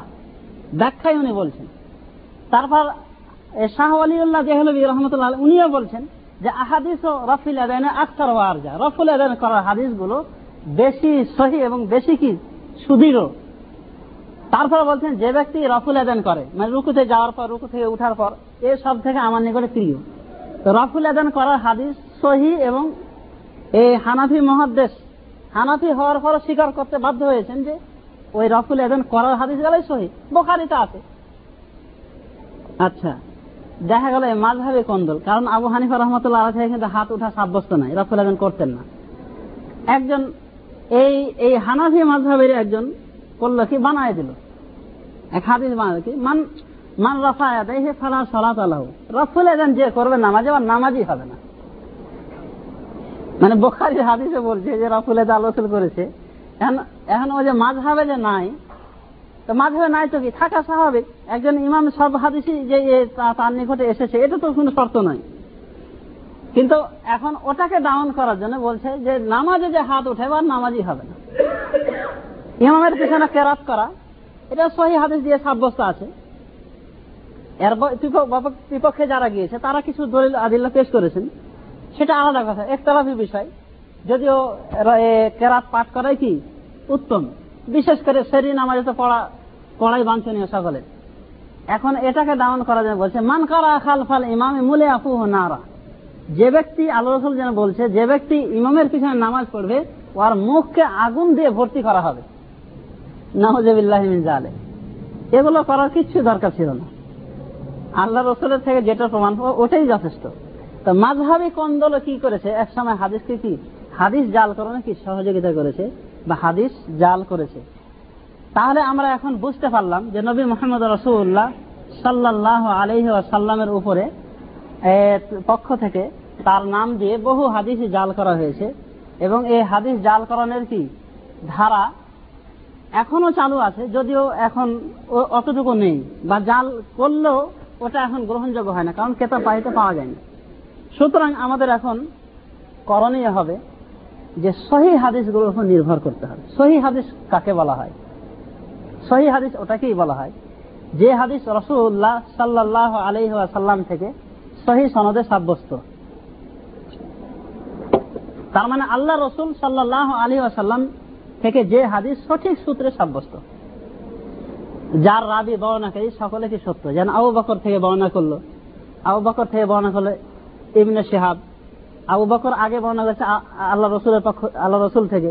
তার থেকে বর্ণনা করল ইবনে সিহাব তার থেকে বর্ণনা করে আর একজন এরকম করে মানে প্রত্যেক রাবি যে হাদিসের একটা সূত্র আছে না, যে হাদিসের সূত্রগুলি একেবারে স্বচ্ছ, যাদের মধ্যে কোনো প্রকার দোষ ত্রুটি পাওয়া যায় না, ওই হাদিসকে বলা হয় সহি।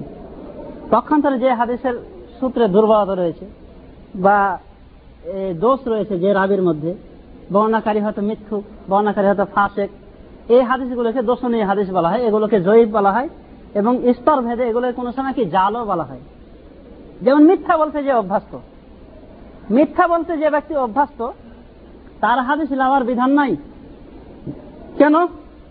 যে ব্যক্তি মিথ্যা কথা বলতে পারে, যে ব্যক্তি মিথ্যা কথা বলতে পারে, সে ব্যক্তি রসলের উপরও মিথ্যা কথা বলতে পারে।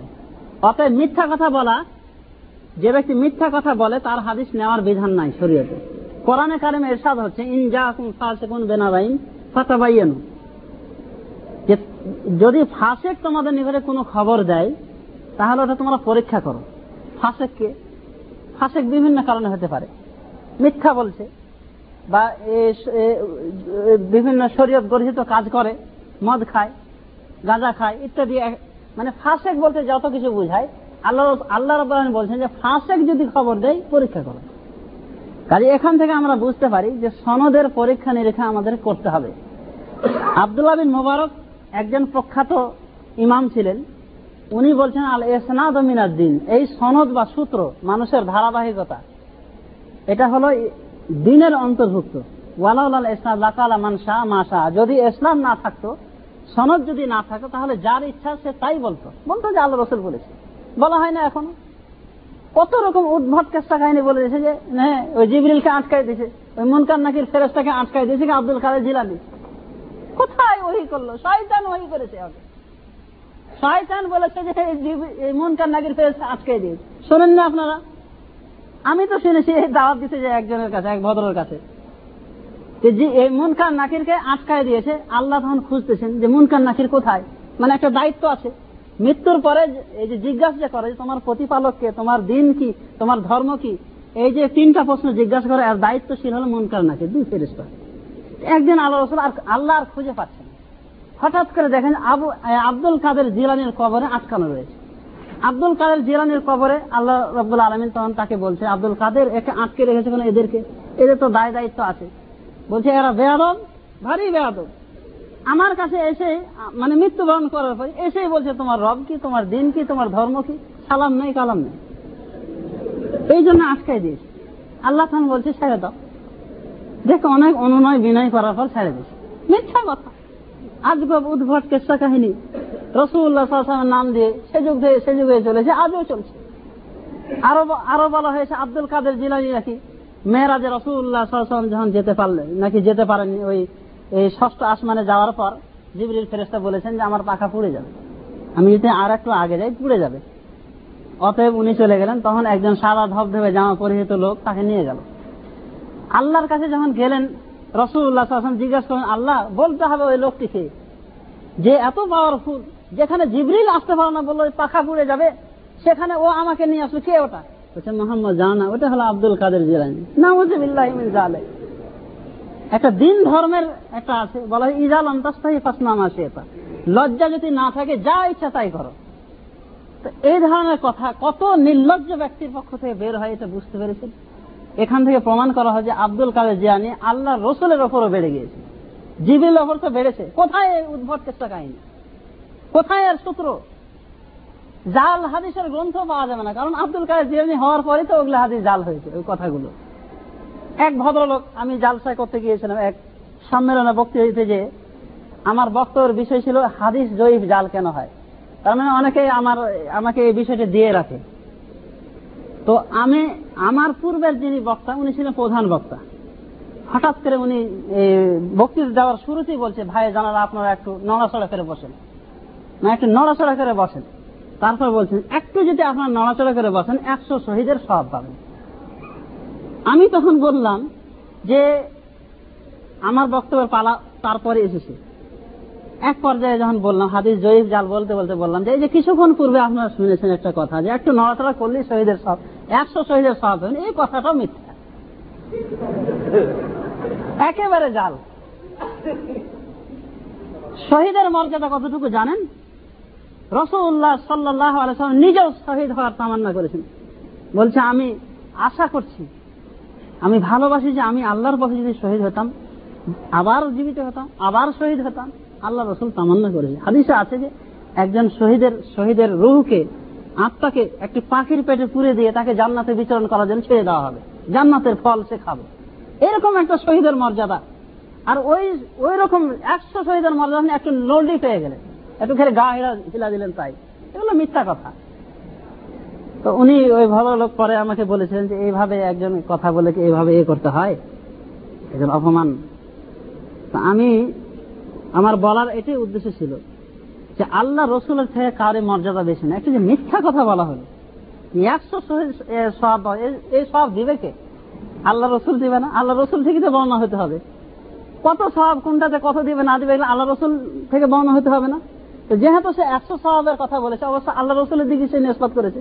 কিন্তু একটা যে মিথ্যা কথা এই জন্য আমার গায়ে আগুন ধরে গিয়েছিল, তা আমি ফাঁস করে দিয়েছি। আরও এ ধরনের উদ্ভট কেসা কাহিনী রয়েছে।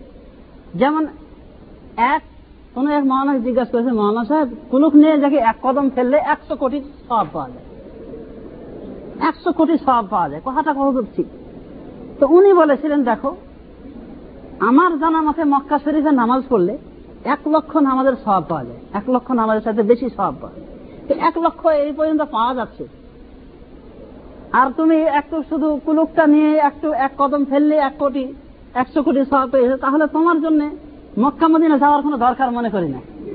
একটা করে ধাপ ফেলবে আর একশো কোটি সব তো সত্যিকার অর্থে এক শ্রেণি রয়েছে যে হাজার হাজার কোটি কোটি সবের কথা বলে যাচ্ছে। আর কোনো অস্তিত্ব নেই, কোরআন হয়েছে।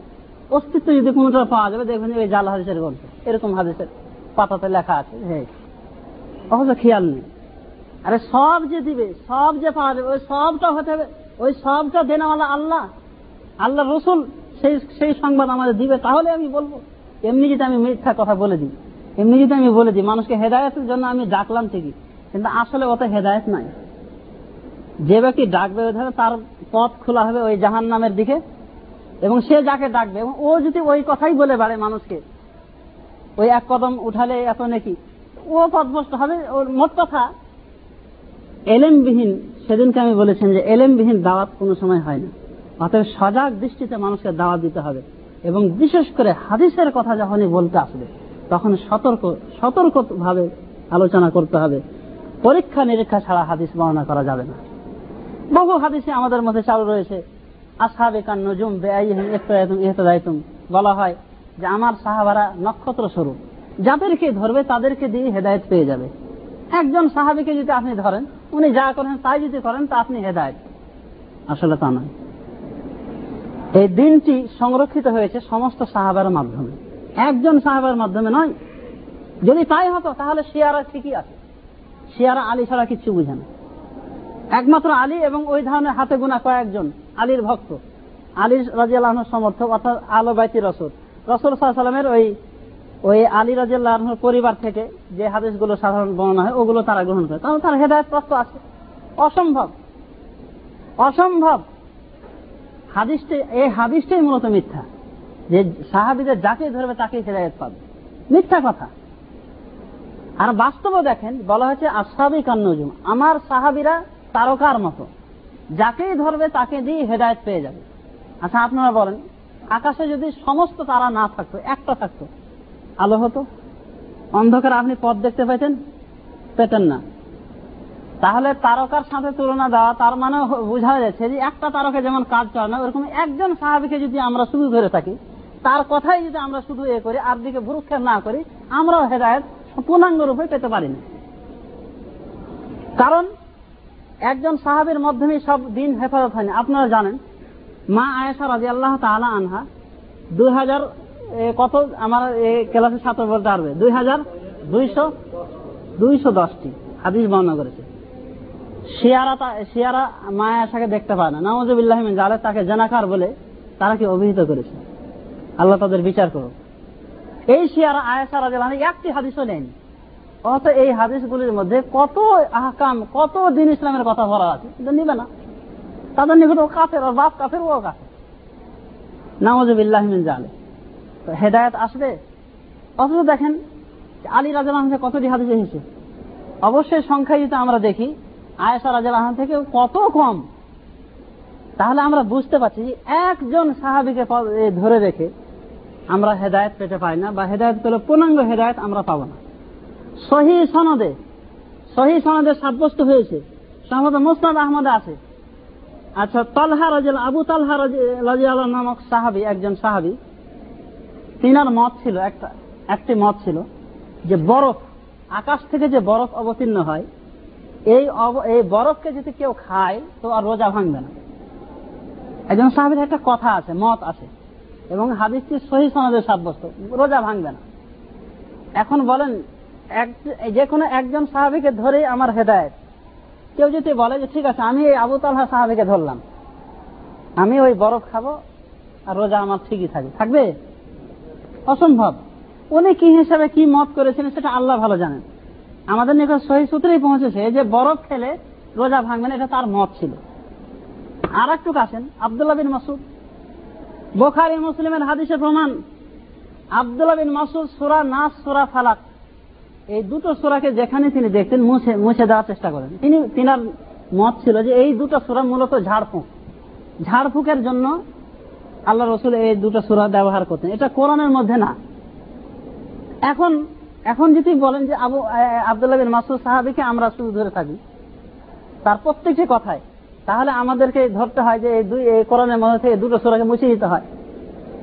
আসল কথা আজমাইন, তারা সমস্ত সাহাবি মিলে যে পথ, যে কথা তারা বলবেন, ওটা সত্যিকার অর্থে আমাদের শিরোধার্য। হ্যাঁ? আর সাহাবাদ কুল্লহম উদুল, তারা কি আদেল? কিন্তু এককভাবে কোন একজন সাহাবি, তার মাধ্যমে, তার সমস্ত কথার মাধ্যমে আমরা কি, তাকেই যদি আঁকড়ে ধরে থাকি, তাহলে আমরা কি, এককভাবে পূর্ণাঙ্গ হেদায়তের অধিকারী হব না। এজন্য আবার কেউ মনে করেন যে আমি সাহাবির বিরুদ্ধে কিছু বলছি। বরং এটা এলমি কথা যে হেদায়তটি সংরক্ষিত হয়েছে, ইসলাম সংরক্ষিত হয়েছে সমস্ত সাহাবার মাধ্যমে। সাহাবিদের মধ্যে এমনও আছে যে সাহাবি হাদিস মাত্র একটা পাওয়া গেছে কি করবেন? ওই সাহাবিকে আপনি ধরে থাকলেন। ওই সাহাবি যা করেছে তাই। কি করবেন? একটা হাদিস আপনি পেয়েছেন। কি করার আছে আপনার? হতে পারে উনি হাদিস বর্ণনা করেছেন, আরও অনেক করেছেন, কিন্তু আমরা পাতায়, হাদিসের পাতায় পেয়েছি যে উনি একটা হাদিসই বর্ণনা করেছেন। কি করবেন তাহলে? ওকে শুধু ধরে থাকলে আমরা তাহলে বুঝতে পারছি যে এই হাদিসটিও জাল, আমরা কি অনেক সময় এটা দিয়ে কি ইস্তেদলাল করে থাকি, যে যে যেটা কথা ধরবে সেটা তার হেদায়ত আছে। সাহাবের যা যেটাই কথা হোক, একটা মানলেই হলো। এটা নয়। এখন কথা হলো যে সহি জয়ীফ তো আমরা বুঝতে পারলাম, এটাও বুঝতে পারলাম যে হাদিস জাল হয়েছে। এখন আমাদের করণীয় কি? কোন হাদিসগুলো আমরা মানব? আমাদের সামনে দুটো গ্রন্থ রয়েছে মাসা আল্লাহ সেটা হলো সহি বখারি, সহি মুসলিম। এই দুই হাদিসের এই দুই হাদিস গ্রন্থের হাদিসগুলি সবাই সহি বলে মহাদেশিনে কেরাম মেনে নিয়েছেন। এগুলোকে তারা সহি হিসাবে মানেন। তার মানে এর হাদিস, এর প্রত্যেকটি হাদিস স্বচ্ছ সনদে প্রমাণিত।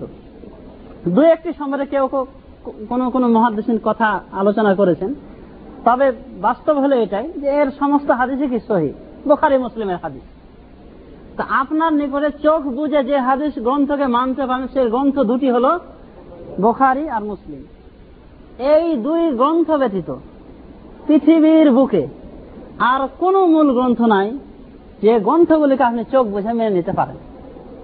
অবশ্য মনে করেন যে এর মধ্যে কোরআনকে ধরেছি, কারণ কোরআন তো কোরআনই। হাদিসের বিষয়।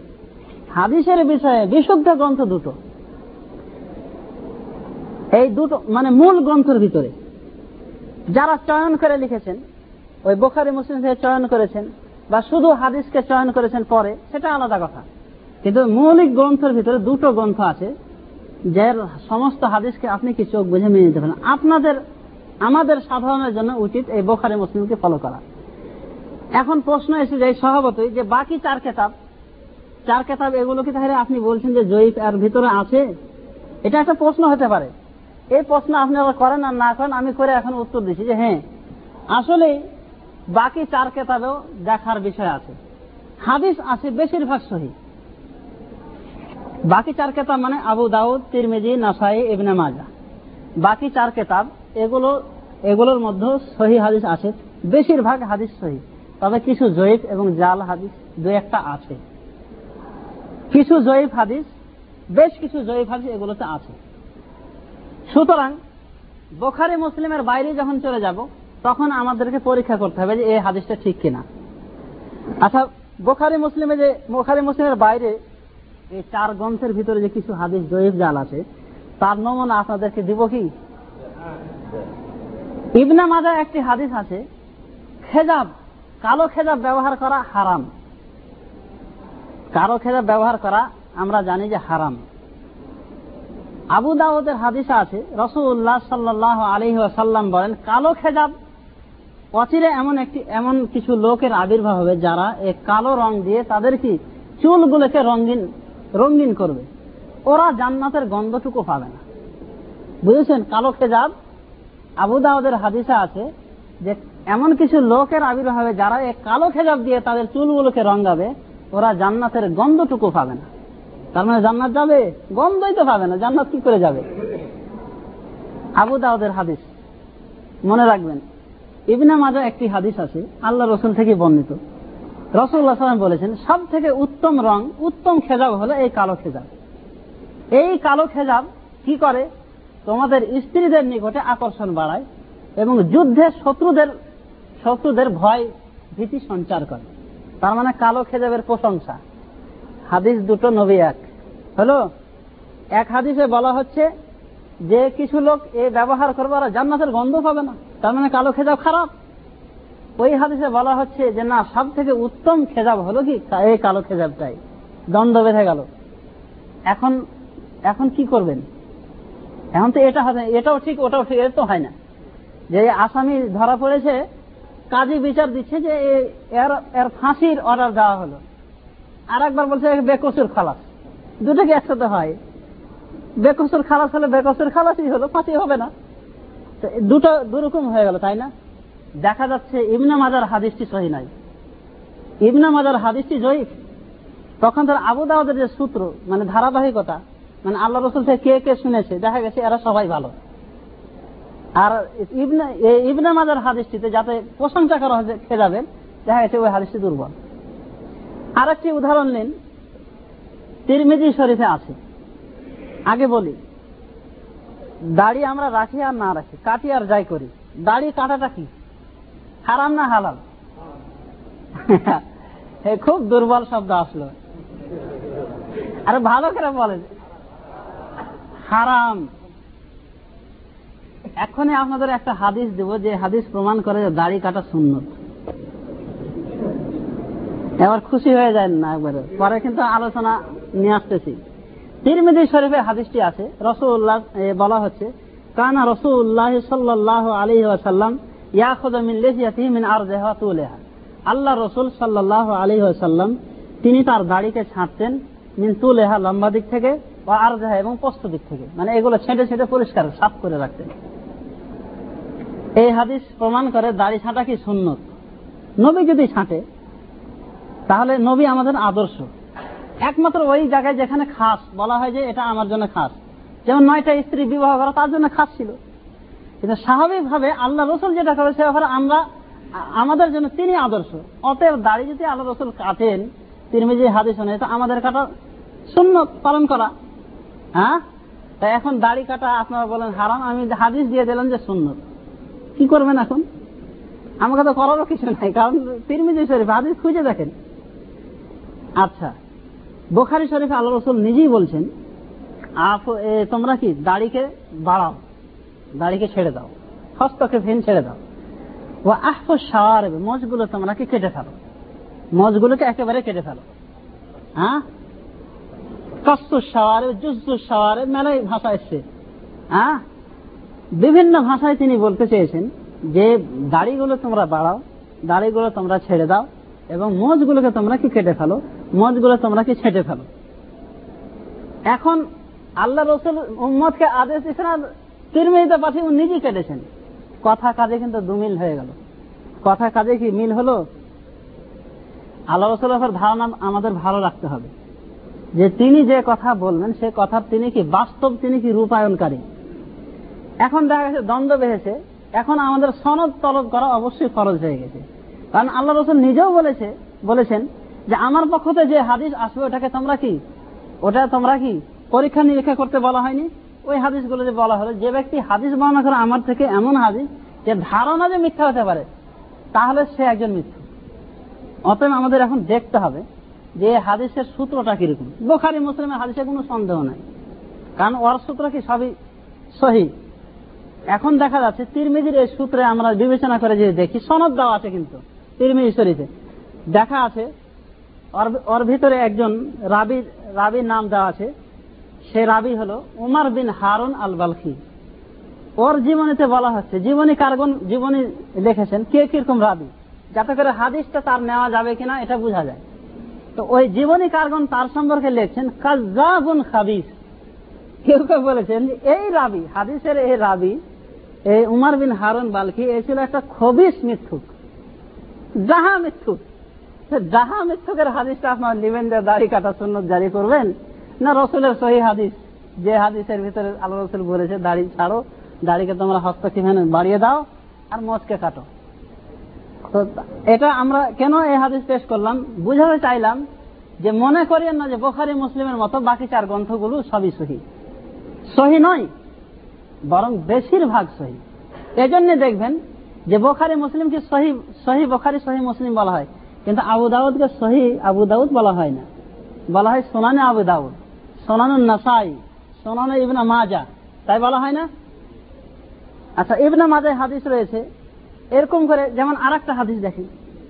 কুষ্ঠ রোগী সম্পর্কে আল্লাহ রসুল, তার থেকে আমরা হাদিস পাই। এক হাদিস আছে রসুল্লাহ সাল্লাহ আলী ওয়াসাল্লাম তিনি বলেছেন, ফেররা মিনাল মাজুম ফেরারাখা মিনাল আসাদ। তোমরা কুষ্ঠ রোগী, যার কুষ্ঠ রোগ হয়ে তার থেকে তোমরা এমন ভাবে ভাগো যেমন বাঘ দেখলে ভেঙে যাও কুষ্ঠ রোগী কে আলো রসুল কি বলেছেন? বাঁচতে চেয়েছেন। এই কুষ্ঠ রোগী থেকে দূরে থাকতে বলেছেন।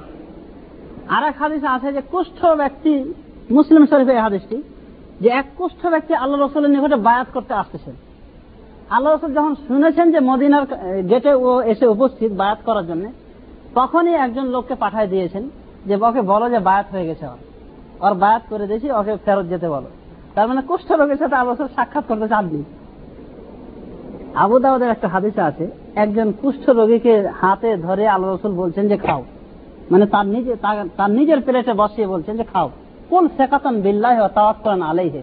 হে অমুক তুমি আমার সাথে খাও, আল্লাহর ওপর ভরসা করে, তার উপর কি? একমাত্র ভরসা রেখে তুমি খাও। এই হাদিস প্রমাণ করে যে তিনি কুষ্ঠ রোগীকে সাথে নিয়ে খেয়েছেন। আর বোকারি মুসলিম ওই সহি হাদিসগুলো পাওয়া যায় যে কুষ্ঠ রোগী থেকে বাঘের মতো ভেগে যেতে বলেছেন। বাঘ দেখলে যেমন ভাগতে হয়। তখন থেকে নিজেও তিনি কি? বায়াত তার হাতাহাতি, হাতে হাতে করেননি। বরং তাকে বলেছেন, তোমার বায়াত হয়ে গেছে। দুই হাদিস দুরকম হয়ে গেল, তাই না? সনদের বিবেচনা করে দেখলাম, সহি মুসলিম তো সহি, সমস্ত হাদিস সহি। এখন আমরা দেখি যে আবু দাউদের হাদিসটা কীরকম। দেখা গেল হাদিসটা যে আসলে আবু রসুল থেকে কি সাব্যস্ত নয় আর দেখা গেল আসলে দুরকম হয়ে যাচ্ছে। সুতরাং আমরা যদি লক্ষ্য করে দেখি যে এই সুনানের মধ্যে একাধিক উদাহরণ আপনাদের পেশ করতে পারব। নামাজ, নামাজের শুরু কি দিয়ে হয়? তাকবীর দিয়ে। ওই নিয়াত দিয়ে, ওই নিয়াত উচ্চারণ করে বলেন না। উচ্চারণ করার নিয়াত তো আপনারা জানেনই যে নিয়াতের উচ্চারণ নাই। ওটা যারা আমল করছে করবে। আমরা কিন্তু বলে দিয়েছি, আমাদের তাবলিগ করার দায়িত্ব আমরা বলে দিয়েছি যে নিয়াত উচ্চারণ করে পড়া বেদাত। এটা আল্লাহ রসুল করেনি, সাহাবি করেনি তাবি করেনি, এমনকি চার ইমামও করেনি। আর বাস্তবে আপনি নিয়াত যে করবেন, নিয়াতের নিয়াতটা করতে হবে। কিন্তু নিয়াত বলতে হবে, আর প্রমাণ নাই। নিয়াত করা আর বলা পার্থক্য আছে। এক নিয়ে আপনি কি নিয়াত করেছেন আমি জানি না।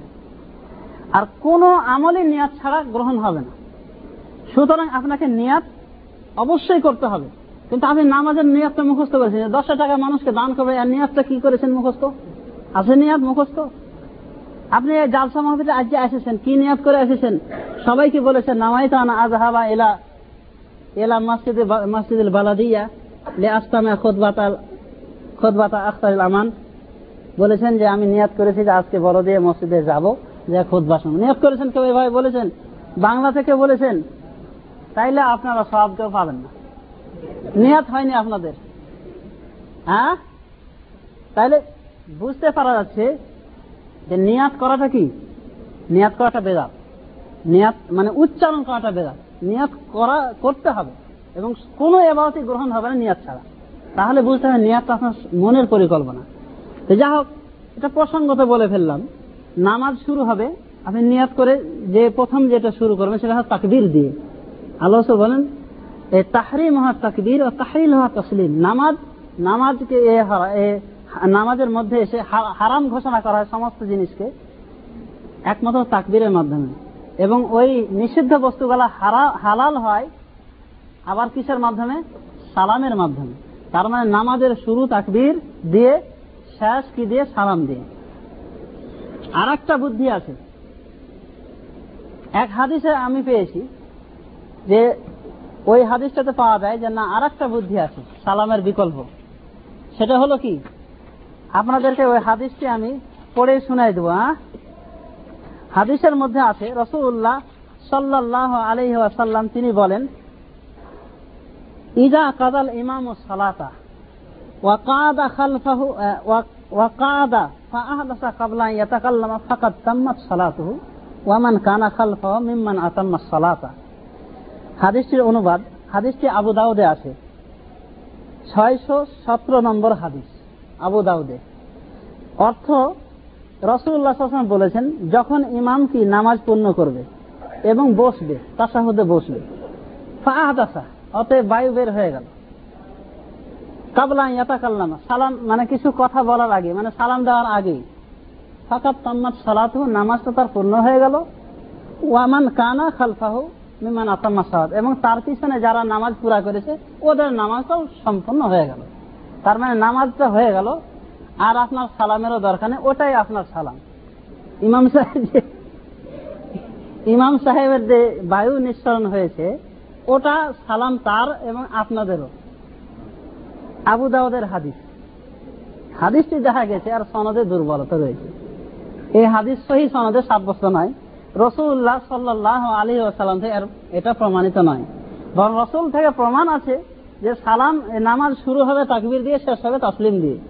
এর পিছনে যে নামাজ, কোন সময় যদি আপনার সালামের আগে ভাগে যদি আপনার এ নামাজ এ হয়ে যায়, ভঙ্গ হয়ে যায় অজু টুটে যায়, আপনাকে অজু করে আবার কি নামাজ পড়তে হবে? এটাই হলো সহি মাসলা। কিন্তু দেখা গেছে, কিছু লোক আমাদের এই চার মাঝহের মধ্যে কোন একটি মাঝহের ভিত্তি এই হাদিসের উপর হয়ে আছে। যে হাদিস নামাজ পূর্ণ হয়ে যাবে একটা মশলা যদিও আমল করে না। তো হাদিসটা কি? সহি নাই এখন আমরা বুঝতে পারলাম, একাধিক উদাহরণ দিয়ে আমি বুঝাই দিলাম যে চার কেতাবও বোখারি, মুসলিম ব্যতীত বাকি চার কেতাবের ভিতরে কি হাদিস? হাদিস জয়ীফ আছে এবং এর উদাহরণ আপনাদের পেশ করলাম। এখন উচিত আপনাদের বোখারি, মুসলিমকে একমাত্র সম্বল হিসেবে গ্রহণ করা এবং এই হাদিসগুলোর ব্যাপারে যাচাই করে আমল করা। এমনি যাচাই আর বক্তাদের মধ্যে যাই শুনে তাই বলে দেওয়া ওটাও কিন্তু আপনাদের যে উচিত হবে না, এটাও কি আজ থেকে আপনারা জানতে পারেন এবং চেষ্টা করবেন যে বোখারি মুসলিমের বাইরে যে হাদিস হবে, ওই হাদিসগুলো সহি কিনা যাচাই করে নেওয়া। ওই ধরনের কোনো আলমের শরণার্থী হয়ে জিজ্ঞাসা করে নেবেন, যা হোক, আল্লাহ রব্বুল আলম আমাদেরকে কোরআন এবং সহি হাদিস ভিত্তিক আমল করা তৌফিক দান করুন। সহি হাদিস মেনে যেন আমরা নিজেদের জীবনকে ধন্য করতে পারি। এর তৌফিক দিক। আল্লাহ আমিন। পরিশেষে জয়ীফ এবং জাল হাদিস চিনার উপায় সম্পর্কে কিছু বলব বলে আশা করছি আমা তৌফিক ইল্লা বিল্লাহ। জয়ীফ এবং জাল হাদিস চেনার উপায়ের মধ্যে প্রথম উপায় হল যে হাদিস জালকারী নিজে স্বয়ং স্বীকার করবে যে হাদিসটি জাল। যেমন ইবনা আবিল আউজা নামক একজন হাদিস জালকারী ব্যক্তিকে যখন গ্রেফতার করা হল, হাদিস জালকরণের অপরাধে, তখন সে নিজে এ কথা স্বীকার করে বলেছিল যে আমাকে হত্যা করে কি করবেন? আমি আপনাদের ধর্মে চার হাজার হাদিস জাল করেছি। যে হাদিসগুলি দিয়ে আমি হালালকে হারাম করেছি, হারামকে হালাল করেছি। ইবনা আবিল জাউজা ইবনা আবিল আউজা তার স্বীকারোক্তিতে আমরা জানতে পারলাম যে হাদিস সে জাল করেছে। অনুরূপ ভাবে ঐতিহাসিক ভাবে আমরা হাদিসের জয়ীফ এবং জাল যাচাই করতে পারি। যেমন একজন হাদিস বর্ণনা করছে, একজনের কাছ থেকে। অথচ তারিখে ইতিহাস মন্থন করে বোঝা যাচ্ছে যে না, ওই ব্যক্তি ওই ওই লোকের সাথে তার সাক্ষাৎই ঘটেনি, ওই ব্যক্তি সে কোনো সময় দেখেনি। অর্থাৎ তার মৃত্যুর বহুদিন পরে তার জন্ম। সুতরাং এখান থেকে আমরা বুঝতে পারব যে হাদিসটি সহি নয়, বরং এই হাদিসটি জয়ীব বা জাল অনুরূপভাবে হাদিসে জয়ীব এবং জাল হাদিস ভাষাগত দিক থেকেও আমরা বুঝতে পারি। যেমন, এমন কিছু হাদিসের ভাষায় থাকবে, যে কথাগুলি রসুল্লাহ সাল্লাহ আলহাসাল্লাম বলতে পারেন বলে আমাদের বিবেক পর্যন্ত সমর্থন করে না। অর্থাৎ এমন কথা যেটা বিবেক বিরোধী হয়, যেমন এক হাদিসে রয়েছে, নূহ সালাম তার নৌকা সম্পর্কে বর্ণনা এসেছে। ইন্না বিল বাইতে খালফাল মাকামে হাদিসটিতে বলা হচ্ছে যে নূহ সালামের নৌকা বাইতুল্লাহ শরীফের সাত চক্কর দিয়ে তাওয়াফ করে মাকামে ইব্রাহিমে দু রাকাত নামাজ আদায় করেছে। এ কথাটি বিবেক সমর্থন করে না। অর্থাৎ বিবেক বর্জিত কথা। কি করে একটি নৌকা বায়তুল্লাহ সাত চক্কর দিয়ে আবার সেখানে দুরাঘাত নামাজ আদায় করবে, এটা কি করে হতে পারে? এ হাদিসেও আমরা বুঝতে পারি যে এই হাদিসটি রসুল্লাহ সাল্লাহ আলহাম থেকে সাবেত নয়। কারণ বিবেক গর্হিত কথা। তাছাড়া এর সূত্র রসুল্লাহ সাল্লাহ আলহ্লাম থেকে প্রমাণিত নয়। অনুরূপভাবে এমন কিছু কথা, যে কথাগুলি নবী মোহাম্মদ রসুল্লাহ সাল্লাহ আলহ আলহ্লামের শানে প্রযোজ্য নয়। যেমন একটি হাদিস, আদিক ও সাদিকি রসুল নাকি বলেছেন, মরুগ হলো আমার বন্ধু। এটা কি কোনো কথা হলো? মরুগ আল্লাহ রসুলের বন্ধু? যা হোক, কথার মধ্যে বেখাপা ভাব থাকবে, খাপ খাবে না। এ ধরনের কথা দিয়েও আমরা রসুল্লাহ সাল্লাহ আলহিসাল্লামের উপরে হাদিস জাল করা হয়েছে, এটা আমরা বুঝতে পারি। যেমন, আরেকটি উদাহরণ নিন, এক হাদিসে এসে আক্রেম ও আম্মাতা কুমন নাখলা তোমরা তোমাদের ফুফু খেজুর গাছের সম্মান করো।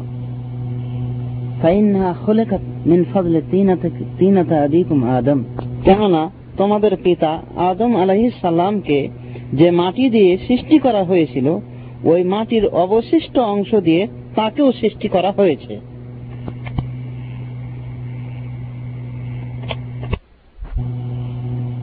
তার মানে আদম আলাহ সাল্লামকে যে মাটি দিয়ে সৃষ্টি করা হয়েছিল, ওই মাটির অবশিষ্ট অংশ দিয়ে সৃষ্টি করা হয়েছে যেহেতু, সে কারণে আদম আলাহ সাল্লামের বন হলো খেজুর গাছ, আর এই খেজুর গাছকে আমাদেরকে সম্মান করতে বলা হয়েছে। খেজুর গাছকে ফুফু বলা, খেজুর গাছকে আম্মা বলা, খেজুর গাছকে চাচি বলা, এগুলো আসলে বিবেক গর্হিত কথা। এগুলো কথা রসুল্লাহ সাল্লাহ আলী সাল্লাম কখনো বলতে পারেন না। ভাবে যে হাদিস কোরআনের বিরোধী হবে অথবা আল্লাহর শানের বিরোধী হবে, ওই হাদিসকে আমরা জাল বলে চিহ্নিত করতে পারি। এটি আসসালাম।